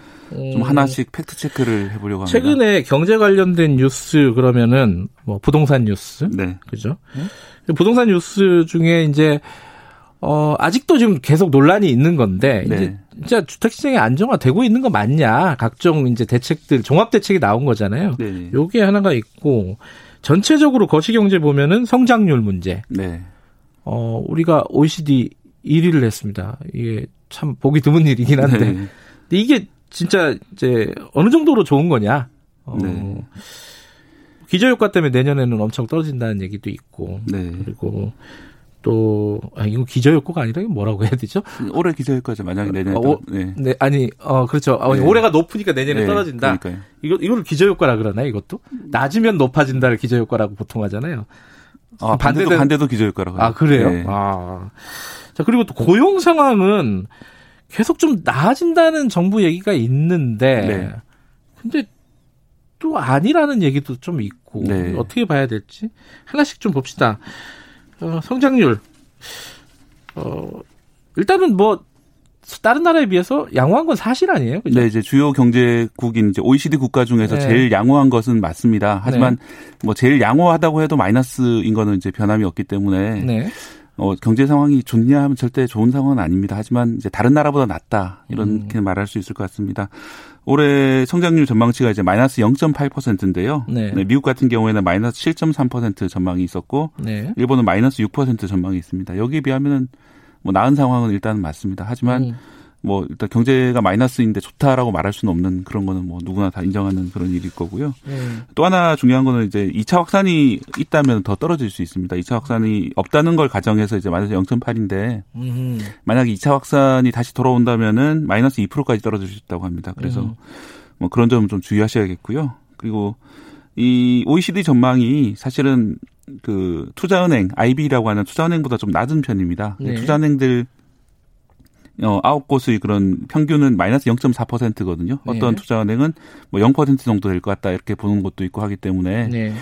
어, 이렇게 OECD가 낙관적인 전망은 아니라는 거죠. 그러니까 음. 뭐 상당히 이제 어, 비관적인 전망인데도 불구하고 마이너스 8로 막을 수 있, 마이너스 0.8로 막을 수 있을 것 같은데 뭐 중요한 건 2차 확산이 없어야 된다. 음. 그런 점이고요. 그러니까 지금 홍남기 부총리 같은 경우에는 어, 우리가 조금 더 노력하면은 플러스 성장도 가능하다. 네. 뭐 이런 식으로 얘기는 했는데 네. 그건 좀 지켜봐야 될 일인 네, 것 일단 같고. IB 중에서도 플러스 가깝게 음. 보는 곳도 있다. 음. 음. 근데 이제 지금 2차 확산 얘기했는데 지금이 2차 확산 초기 단계라고 지금 방역 당국이 얘기를 하잖아요. 예. 이게 지금이 굉장히 중요한 국면입니다. 그래서 예, 그렇습니다. 이제 2차 확산이 무서운 게, 네. 그, 지난번처럼 다시 한번 좀 경제가 이제 봉쇄된 상황이 오면은 네. 성장률이 좀 떨어진다는 거니까요. 네. 그런 그 대구 사건처럼 이렇게 번지지 않도록 지금 네. 막는 게 되게 중요한 그런 시점인 예. 것 같습니다. 어찌됐든 OECD에서 뭐 수치로 보면 1위가 맞는데 올해 네. 전망치가 우리보다 근데 나은 나라가 하나도 없다는 게 좀 이해가 잘 안 되긴 해요. 네. 그 OECD 국가가 아닌 나라 중에는 중국하고 타이완 정도가 우리나라보다 음, 낫습니다. 네. 이 나라들은 뭐 1% 정도 성장을 할 것 같은데요. 네. 중국 같은 경우는 아시다시피 이제 빨리 감염된 만큼 회복이 좀 빠른 상황이고 네. 타이완 같은 경우에는 초기부터 좀 강하게 차단을 해서 음. 성공을 하는 그런 경우고요. 하지만 이 나라들은 OECD 국가가 아니니까 OECD 음. 국가 중에서 우리나라가 1인 건 맞습니다. 근데 어쨌든 우리가 어 1위라고 해도 어, 마이너스는 마이너스고 네. 그러면 어려운 사람들이 많이 있다는 거죠 우리 사회에 지금. 네 그렇죠? 그렇습니다 이제 특히 이제 어, 비대면 업종은 그, 나마 좀 성장을 하는데 네. 대면 서비스 업종 특히 이제 관광이라든지 여행, 항공 또 뭐 헬스장, 목욕탕 뭐 이런 자영업들도 대부분 여전히 어려운 상황이고요. 네. 어, 재난지원금을 이제 지급해서 2분기는 그나마 좀 이제 보충을 했는데 현재 이제 올해 예상되는 GDP 대비 부채 비율이 43.5%까지 성장하기 때문에 상승하기 때문에 2차로 재난지원금을 줄 여력이 없다는 그런 지적이 많이 나오고 있거든요. 그렇기 네. 때문에 앞으로도 좀 지켜봐야 될 그런 상황입니다. 음. 자, 그냥 고용 얘기로 좀 넘어가 보면은 고용이 나아지고 있다. 네. 이게 이제 부총리 홍남기 부총리가 네. 밝힌 내용인데 이게 어디까지 액면 그대로 받아들여야 되나요? 어떻게 해야 되나요? 일단 4월에 비해서는 상당히 나아진 건 맞습니다. 그래요? 그런데 이제 음. 4월이 최악이었고요. 5, 6, 7월 조금씩 나아지고 있는데 네. 그럼에도 불구하고 지난해보다 훨씬 낮은 상황이고요. 그 코로나가 확산되기 전에 2월에 비해서 여전히 안 좋은 상황입니다. 음. 그러니까 이제 시점을 언제로 보느냐 한 석 달 전으로 보면은 나아지고 있는 건 맞습니다. 하지만 음. 코로나 이전으로 보면 여전히 아주 나쁜 상황이다 음. 말씀드릴 수 있습니다. 야, 그 기준이 참 설정하기가 어려워요. 네. 사람들이 네. 궁금한 건 두 가지 다 궁금한 거잖아요. 네. 코로나 시작되고 가장 안 좋았을 때보다 나아진 건 맞느냐, 네. 아니면 그 정상적인 상황보다 나아진 건 맞느냐. 네. 두 개로 보면 좀 다르다 이런 네. 얘기네요, 그죠? 고용은 저도 이제 사실 고용노동부 출입을 한번 해본 적이 있는데 어, 복잡해요. 예, 그 네. 통계청에서 발표하는 고용 동향이라는 게 상당히 네. 여러 가지 지표가 있기 때문에 도대체 뭘 음. 기준으로 봐야 될지 그러니까요. 예, 그렇게 뭐 사실 전문가들 사이에서 딱 정해진 건 없습니다. 전년 동기로 봐야 된다. 아니면 이제 계절 조정된 전월 대비로 봐야 된다. 여러 가지가 얘기 지표가 워낙 많아서 예. 뭐 취업자 수, 고용자 수, 뭐 취업 시험 취업률, 취업률 뭐 예. 많은데 중요한 게 뭐예요? 어, 이제 제가 가장 중요하게 보는 지수는 계절 조정 취업자 지수, 수인데요. 예. 이 계절 조정 취업 계절 조정이라는 거는 이제 어, 계절에 따른 주기적인 변화를 좀 제거한 그런 숫자라고 보시면 그러니까 되는데. 일반, 일반적으로 보면 이제 건축업 같은 경우에는 네. 겨울에 당연히 취업자 수가 적잖아요. 네. 그죠? 그런 걸 보정을 했다는 거죠. 예, 그런 계절에 따른 변화를 보정을 했기 때문에 예. 월별로 서로 변화를 비교할 수가 있는데. 네. 올해 2월의 계정, 계절 조절, 조정 취업자는 2,752만 명입니다. 네. 그런데 4월에는 2,650만 명까지 내려가거든요. 네. 두달 만에 약 102만 명 정도가 직업을, 어, 취업을 잃었다는 그런 음, 의미, 그러니까 의미가 2월이면 되는데. 코로나 전 직전이고 네. 4월은 이제 코로나, 코로나 어, 팬데믹이 되던 예. 시점인데 그러니까 100만 명 정도 줄었어요. 계절 조정 네. 취업자 수가. 그러다가 이제 조금씩 나아지고는 있는데 그 나아진 정도가 30만 명 정도밖에 안 늘었습니다. 그러니까 음흠. 2월에 비교하면 지금 7월까지 여전히 70만 명 정도가 어 취업자 수가 줄어든 상황입니다. 그렇기 음. 때문에 뭐 이걸 그대로 하긴 좀 약간 애매한 점이 있지만 약 70만 명 정도가 직업을 잃었다. 라고 음. 볼수 있기 때문에 여전히 심각한 상황은 맞습니다. 좀 거칠게 얘기하면은 어, 네. 그 코로나 직전보다 한 70만 명 네. 일자리로 보면 70만 개 정도가 줄어, 줄어들었다. 줄어들었다. 아까 말씀드린 네. 아마 대면 서비스 업종 위주가 아닐까 이렇게 판단이 음, 되고요. 네. 실업률 아까 계절 조정 실업률도 중요하다고 말씀하셨는데 네. 2월 달에 3.3%에서 7월에는 4.2%까지 0.9% 포인트 올라왔기 때문에 네. 이것도 좀 올라와 있는 상황이다. 이렇게 음. 보입니다. 자, 이제 여기에 어 사실 이런 경제 위기를 극복하기 위해서 우리가 뭐 3차 추경까지 한 거고 네. 어뭐 재난 지원금도 주고 그런지 않았습니까? 네. 근데 이 재정이 좀 이제 앞으로는 좀 여력이 없는 거 아니냐? 네. 뭐 이런 논란도 좀 있어요. 어, 느 정도예요, 우리나라 재정? 그러니까 우리나라 재정은 상당히 다른 선진국에 비해서 상당히 안정된 편이다 이런 평가를 많이 받았거든요. 그렇죠. 그래서 2008년 음. 금융위기를 극복한 것도 결국은 어, 재정이 상당적으로 괜찮았기 때문이라는 얘기가 있는데 현재도 여전히 괜찮은 편이고요. 예, 다만 이제 올해 처음으로 40%를 넘어서 GDP 대비 부채 비율이 43.5%까지 높아집니다. 하지만 네. 뭐 일본 같은 경우는 200%를 이미 넘었고 미국도 100% 넘긴 상황이기 때문에 그런 나라들에 비하면 여전히 나은 상황인데 네. 어, 사실 이런 다른 선진국들이 코로나를 극복하지 못하는 이유 중에 하나가 2008년 세계 금융 위기 이후에 높아진 그 부채 비율을 계속 유지하고 있던 상황이기 때문에 네. 추가로 돈을 더 푸는 한계가 있기 때문이거든요. 네. 어, 상대적으로 우리나라가 좀 나은 상황이긴 마, 맞습니다만 무한정 늘리긴 어렵고 네. 또 미국이나 일본 같은 경우에는 기축통화국이기 때문에 상대적으로 부채비율이 높, 높더라도 자기 어, 통화의 그런 안정성을 유지를 할 수가 있는데 우리나라 같은 경우에는 그런 게 좀 어렵다는 점이 음. 좀 단점입니다. 숫자로 보면은 아직까지 좀 여력이 있다. 이게 이제 어 얘기 정부에서 얘기하는 네. 부분이기도 하지만 뭐 그 말은 맞는 맞습니다. 근데 이제 네. 그 속도가 좀 빠른 거 아니냐. 네. 뭐요 얘기도 맞는 얘기긴 하죠. 네. 자, 지금 박대 기자하고 최근의 경제 상황들을 평가하는 여러 가지 지표에 대해서 얘기를 하고 있는데 어, 마지막으로 이 부동산 얘기 이게 이제 가장 궁금한 부분들 중에 하나일 겁니다. 이제 여러 가지 정책들 중에 이 임대차 보호 관련된 정책도 나오고 네, 그러면서 예. 전세값이 문제가 생길 거다 분명히 네. 뭐 이런 관측들도 일부 있었어요. 어때요? 어, 일단 이제 정부에서 발표하는 것은 이제 한국 감정원 자료이고요. 예. 어, 상당수 이제 언론이 이제 제시하는 건 KB 국민은행 자료인데 자료가 다르고요. 네, 서로 자료가 다르고 각각 이 뭐 기준이 다르기 때문에 음. 비율이 조금씩 다르게 나옵니다. 그래서 음. 정부 입장에서는 좀 안정되고 있다고 하는데 또 이제 KB 주택 시장 동향도 음. 무시할 만한 자료는 아니거든요. KB 같은 그렇죠. 경우에는 주택은행의 후신이기 때문에 음. 어뭐 그런 상황입니다. 그래서 이제 아파트 가격부터 먼저 보면은 7월 6일 날 이제 한국감정원 자료 기준으로 주간 상승률이 0.11%였습니다. 서울의 네. 기준으로요. 어, 그런데 이제 조금씩 줄어가지고 8월 10일에는 0.02%로 상승률이 낮아졌습니다. 예. 여전히 상승은 하고 있지만 상승률이 상당히 낮아졌다 이렇게 보고 음. 있고요. 정부에서는 어, 같은 통계 전세 가격 같은 경우에는 7월 6일 날 0.1% 상승에서 8월 10일 날 0.14% 상승으로 어, 이건 좀 더 높아지긴 했지만 거의 비슷한 정도 수준이다. 음, 그래서 음. 전세 급등은 아니다. 이렇게 정부에서는 보고 있고요. 네. 하지만 KB 주택시장 동향 같은 경우에 서울 아파트 가격이 어, 7월 6일에는 0.56% 올랐다가 네. 어, 최근 이제 8월 10일 자료에는 0.53% 가격이 올랐다 돼 있기 때문에 음. 여전히 이제 급증세가 계속되고 있다. 아하. 뭐 그렇게 보입니다. 예. 그래서 서로 다른 표본을 가지고 좀 발표를 하는데요. 네. 저도 좀, 좀 통일했으면 좋겠습니다. 좀 객관적으로 따져서 음. 어느 지표가 더 맞냐 이렇게 좀 분석할 필요가 있습니다. 두 개를 다 봐야죠. 뭐 어떻게 하겠어요. 지금 네. 상황에서는 그죠? 자, 둘 중에 뭐 어느 쪽이 더 정확하다 뭐 이런 건 있어요? 혹시? 일단 정부 같은 경우에는 한국 감정원 통계를 계속 써왔기 때문에 네. 갑자기 네. 이제 KB 통계로 바꿀 수는 없는 노릇이고 네. 뭐 그렇게 할 수밖에 없는 상황인데 네. 어, 실제 자본시장에서는 KB가 이제 실제 그 민간 은행에서 만들었기 때문에 더 음. 신뢰하는 경우들이 많이 있습니다. 그래서 그래요. 음. 뭐 양쪽을 다 참고적으로 봐야 될 수밖에 없는 그런 상황이고요. 네. 하지만 이제 예를 들어서 이제 주택 정책이라는 게 음. 단기적으로 그렇게 과연 성과가 나오는 건지 저는 의무심 가지고 있는데요. 네. 왜냐하면 이제 어떤 정책을 내놓으면서 몇 달간 유예 기한을 주면서 이 기간 안에 팔라는 정책을 최근에 많이 내놓거든요. 네. 그러면 이제 그 기간 에 매매가 활성화되다 보면은 오히려 가격이 좀 뛰는 경우도 있습니다. 네. 뭐 그런 걸 가지고 이제 이 정책이 실패해서 가격이 뛰었다고 말할 수 있느냐. 좀 음. 의구심이 들기 때문에 초단기 뭐 이번 주 정책 내는데 다음 주에 이제 가격이 올랐다. 이게 그렇게 큰 의미가 있을지 좀 의문 의문이 듭니다. 음. 실제로 이제 지난해 말에 정책 내놓은 다음에 올해 봄이 돼서 약간 가격이 떨어졌었거든요. 뭐 음. 뭐 그런 식으로 시차가 있을 수 있기 때문에 네. 이 단기적인 성과를 가지고 이제 언론에서 지나치게 부풀리기를 하는 경우들이 있기 때문에 좀 주의하시는 게 좋을 것 같고요. 네. 또 반대로 정부에서도 그런 단기적으로 좀 올랐다. 그래서 또 급히 새로운 정책을 만들다 보니까 정책이라는 게 너무 누더기가 되기 쉽기 때문에 음. 그런 점도 더 주의해야 될 것 같습니다. 옛날에 그 생각이 나요. 예전에 그 이명박 정부 때 그, 아, 이명박 정부 때 그 이명박 전 대통령이 서울시장 할 때 네. 중앙차선제를 만들었잖아요. 네.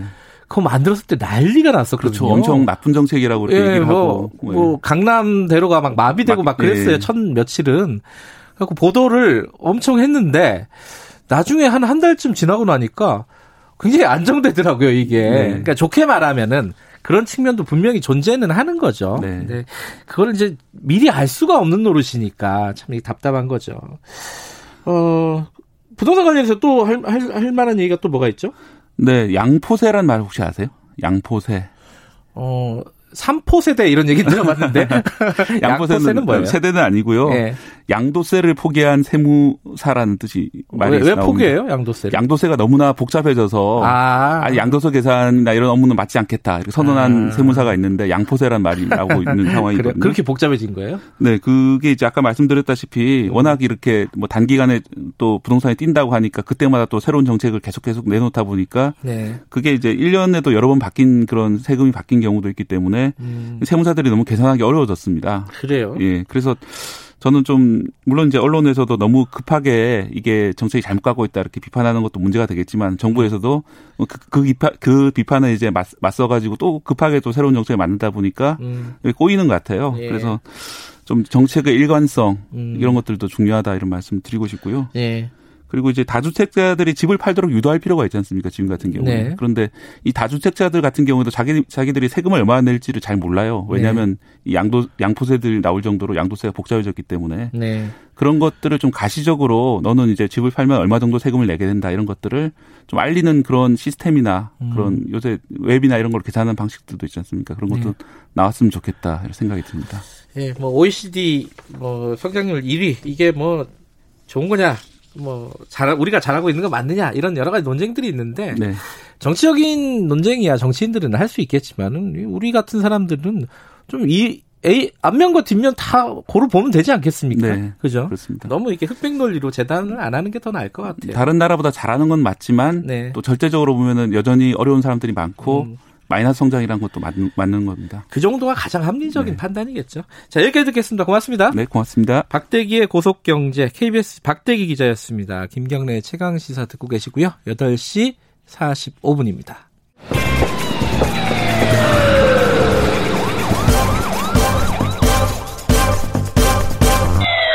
김경래 최강 시사.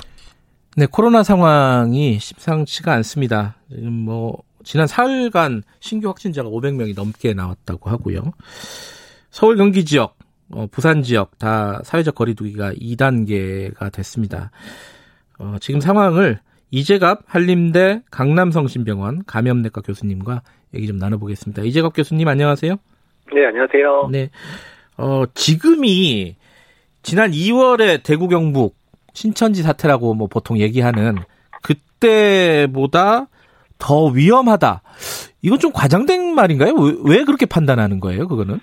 어, 일단 뭐 여러 가지 요인들은 있는데요. 예. 일단은 지금 뭐 한 교회에서 주로 많이 발생을 했긴 했지만 좀 여러 교회에서 동시에 했던 그렇죠. 측면도 있고 예. 또 일상 생활과 관련돼 있는 시설에서도 좀 여러 군데 발생을 했거든요. 뭐 네. 카페라든지 식당 같은 데서 발생을 했었고 네. 또한 최근에 발병 환자들이 이제 교회랑 관련되다 보니까 고령 환자들이 좀 많거든요. 음. 그러니까 신천지 때는 주로 20대 감염들이 많아서 그러니까 사망률이 높을 상황은 아닌데 네. 지금은 3분의 1 정도가 60대 이상의 고령 이어서 음. 일단은 이런 치명률이 높아질 수 있는 그런 상황들이어서 네. 의료 체계에 상당한 부담을 줄 수 있는 그런 상황이고 환자의 네. 치료에 좀 더 전념해야 되는 상황이라 그런 여러 음. 가지 복합적인 요소들 때문에 위험하다고 얘기를 하고 있습니다. 음.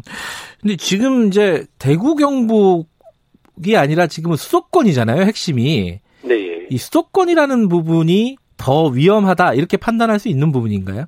네, 그것도 맞습니다. 이제 수도권 인구가 대구 인구의 거의 뭐 7, 8배 되잖아요. 네. 그래서 인구가 많은 것뿐만 아니라 그다음에 서울과 지방에서의 그런 네트워크들이 많이 돼 있기 때문에 음. 아마 최근 발병 패턴 보시면 알겠지만 금요일까지만 해도 금요일 토요일만 해도 서울 경기에서 주로 환자 발생했는데 네. 어제부터 지방에서 환자들 늘어나는 패턴 보이잖아요. 음흠. 그러니까 이미 서울의 수도권의 발병 자체가 지방 그러니까 지자체 발병에도 영향을 이미 주고 있다는 거기 때문에요. 네. 그래서 이제 이런 부분들도 복합적으로 생각을 해보면 전국 단위 유행도 언제든 가능하다 이렇게 볼 수 있는 거죠.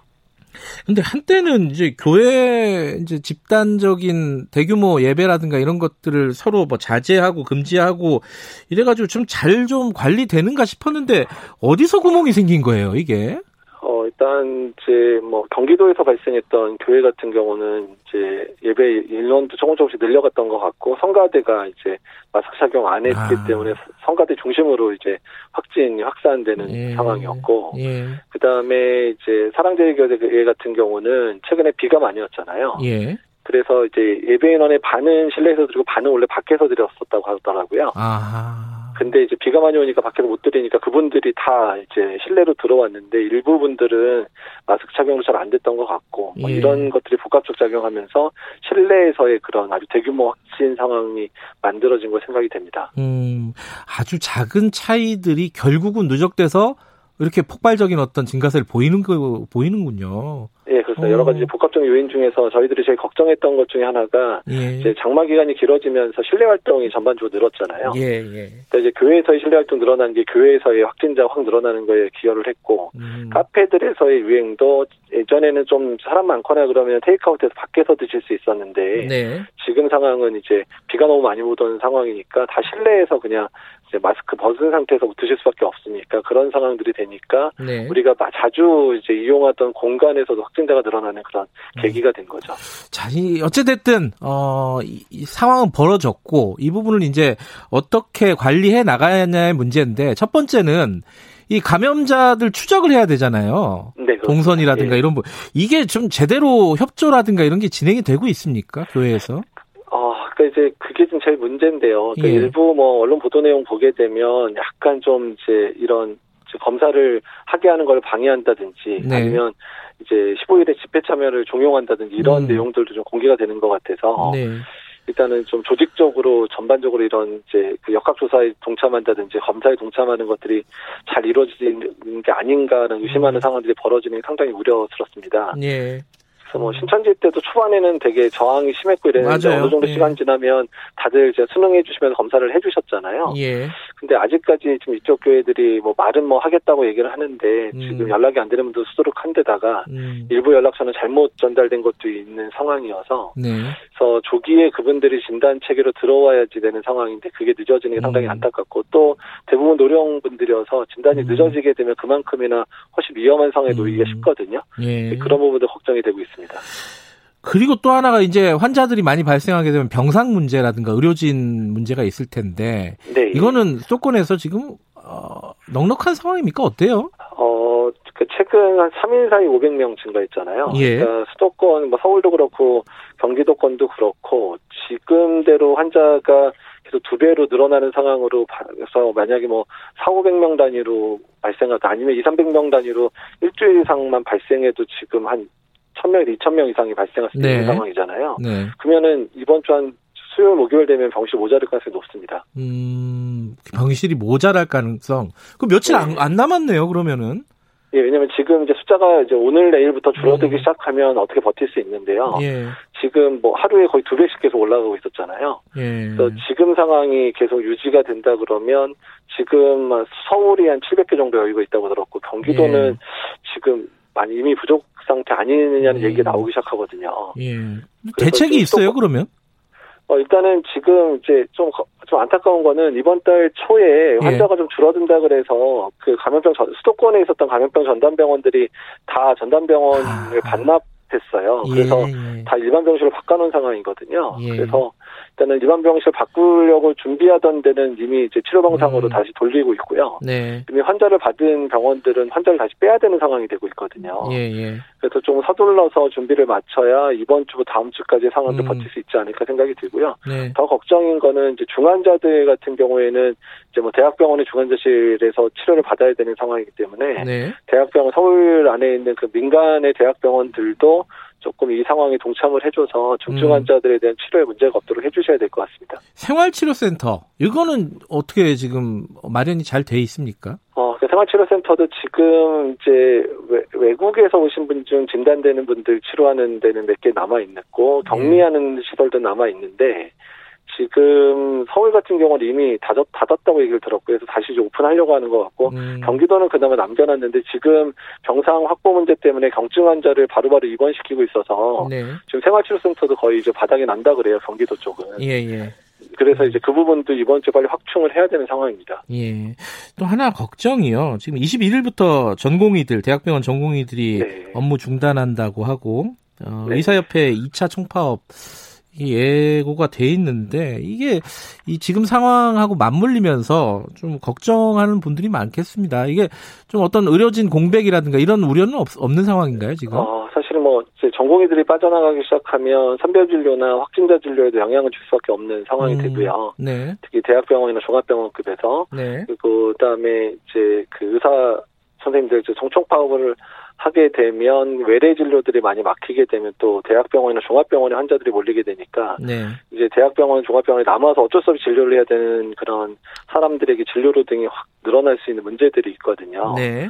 그래서 지금 차원에서는 정부도 좀 한 발짝 좀 물러나 주셔야 될 상황으로 생각이 되고요. 음, 좀 네. 의사들이 좀 고민 좀 생각할 수 있게끔 하고 좀 네. 받아들일 만한 조건들을 내기 위해서 필요할 것 같고 의사협회나 네. 전공협의회도 지금의 상황이 엄중하기 때문에 이 부분에 네. 있어서는 어, 양쪽에서 한 발짝씩만 좀 물러나서 조금만 냉각기를 좀 가져주시면 어떨까 생각이 듭니다. 음, 좀 냉각기를 가지고 지금 사태에 집중하는 게 필요하다. 예, 네, 맞습니다. 지금 의료진들 이미 지쳐 있는데 예. 그런 진료로 등이 올라가게 되면 다른 업무로 등이 더 강화가 되면 네. 사실 선별 진료에 있는 분이나 확진돼 진료하고 있는 분들이 그냥 근근히 음. 버티고 있었는데 이제 완전히 뭐 거의 쓰러질 가능성이 높은 상황이 생길 수도 있거든요. 예.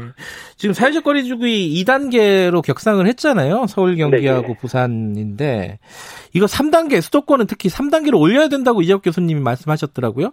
이거는 예, 어떤 뭐, 필요해서 예. 예. 일단은 지금 오늘 내일의 상황들이 중요하긴 한데 확진자 수가 늘어나게 되면 전반적인 그런 정책이나 이런 부분들 에 대해서 조율도 필요한 상태가 되고요. 네. 그다음에 지금 상황에서 지역사회 내로 확산이 되기 시작하면 네. 이제 지금 역학조사로 충분히 이제 막을 수 있는 상황이 아니기 때문에 네. 국민들께서 자발적으로 이제 이제 사회적 거리두기를 하셔야 되는 것뿐만 아니라 고위험 시설이나 이런 부분들에 대해서 더 신경 쓰지 않게 되는 상황을 만들어야 되거든요. 네. 다만 아쉬운 거는 2단계를 격상시켰지만 지금 1단계랑 달라진 게 거의 없는 상황이에요. 음, 네. 왜냐하면 2단계에서 고위험 시설에 대해서 워낙에 이제 집합 금지 명령을 내리도록 돼 있었고 집회와 관련해서도 이제 네. 집합 금지를 내려야 되는데 지금 그거를 권장한다 정도로만 음. 해놓은 상황이라 1단계랑 차이가 없거든요. 네. 그러니까 행정력의 변화에 전혀 차이가 없는 상황이라 지금 2단계를 제대로 강하게 하든지 아니면 3단계로 좀 음. 단기간에만 3단계로 올려서 강하게 알겠습니다. 이제 수도권 지역들을 조, 조절하는 게 중요하지 않은 생각이 듭니다. 여기까지 듣겠습니다. 고맙습니다. 네, 감사합니다. 이재갑 교수였습니다. 김경래 최강기사 오늘 여기까지고요. 내일 아침 7시 20분에 다시 돌아오겠습니다.